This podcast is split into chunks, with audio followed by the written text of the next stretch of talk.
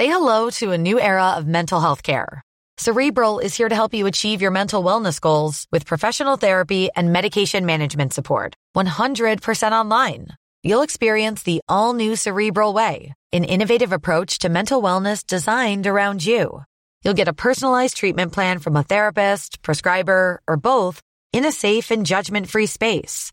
Your cerebral therapist or prescriber will outline a customized plan with clear milestones along the way so you can get to feeling your best. With Cerebral, you're not alone in your mental health journey. We're here to empower you to live a fulfilling life. So take that first step towards a brighter future and sign up today at cerebral.com slash podcast and use code ACasts to get 15% off your first month. Offer only valid on monthly plans. Other exclusions may apply. Offer ends July 31st, 2024. See site for details. It's called heart failure with preserved ejection fraction. That's its long technical name. And it's often abbreviated to the term HFpEF. And it is a type of heart failure.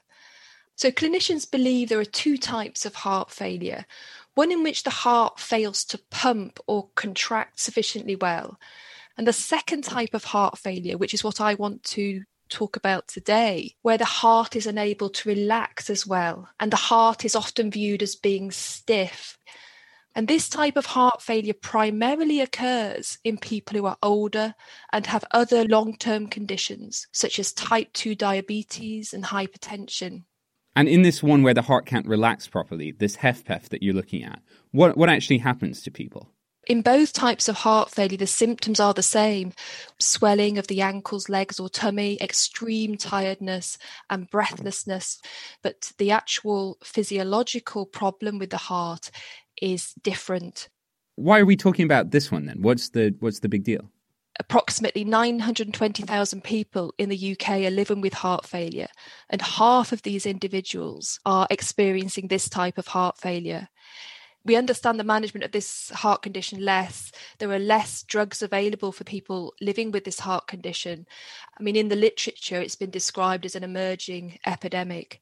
It's important that we understand how this condition is being managed, the gaps in care, and how to improve the care for this growing population we interviewed 50 people who are actually currently living with this condition. And one of the people today that I interviewed is Mike, who's kindly joined us today. Hello, my name is Mike Wardle. I'm uh, 66 and a retired police community support officer for Greater Manchester Police. M- Mike, what has your experience with HFpEF been like? What happened with me, uh, I started to go very short of breath. I was tired it was interfering with my, my private and my professional life. There are a lot of side effects with every medication that you take. And what I found is that one may have caused another symptom, so they give you something else to quell that one, and then another one, and another one, and another one. They just stab it in the dark. And it's only when people really specialise in this side of things that they actually pick up on it. I've been a swimmer all my life, lifeguarding, life saving, competitive swimming, everything. I can't swim because I get out of breath. My heart rate goes through the roof. I'm struggling. I look a fool and I feel a fool. And I think that that's more important than anything because you end up in a situation that you feel like a second class citizen. So, how long between first seeing a doctor about these heart complaints and hearing I've got HFpEF? I'd say, say about 18 months. 18 months. And what happened in those 18 months? Well, to be quite honest, not a lot every person has their all different view, and it's like anything else. If, if you see six people, you'll get six different views.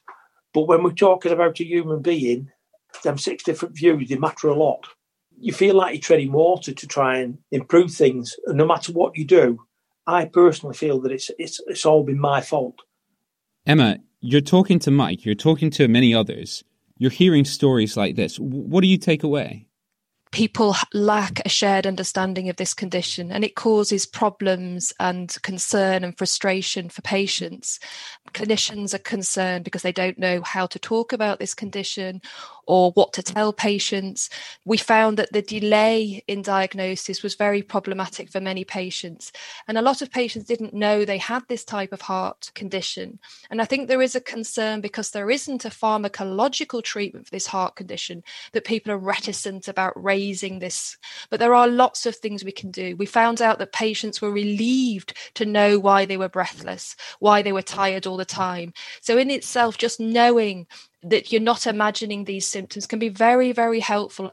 Another thing that Mike raised was the inequity in services. So there's inequitable heart failure provision across the country, but this is even more pronounced in HFpEF because these services can only just support the people with the other type of heart failure. So they struggle to take on board the additional patients.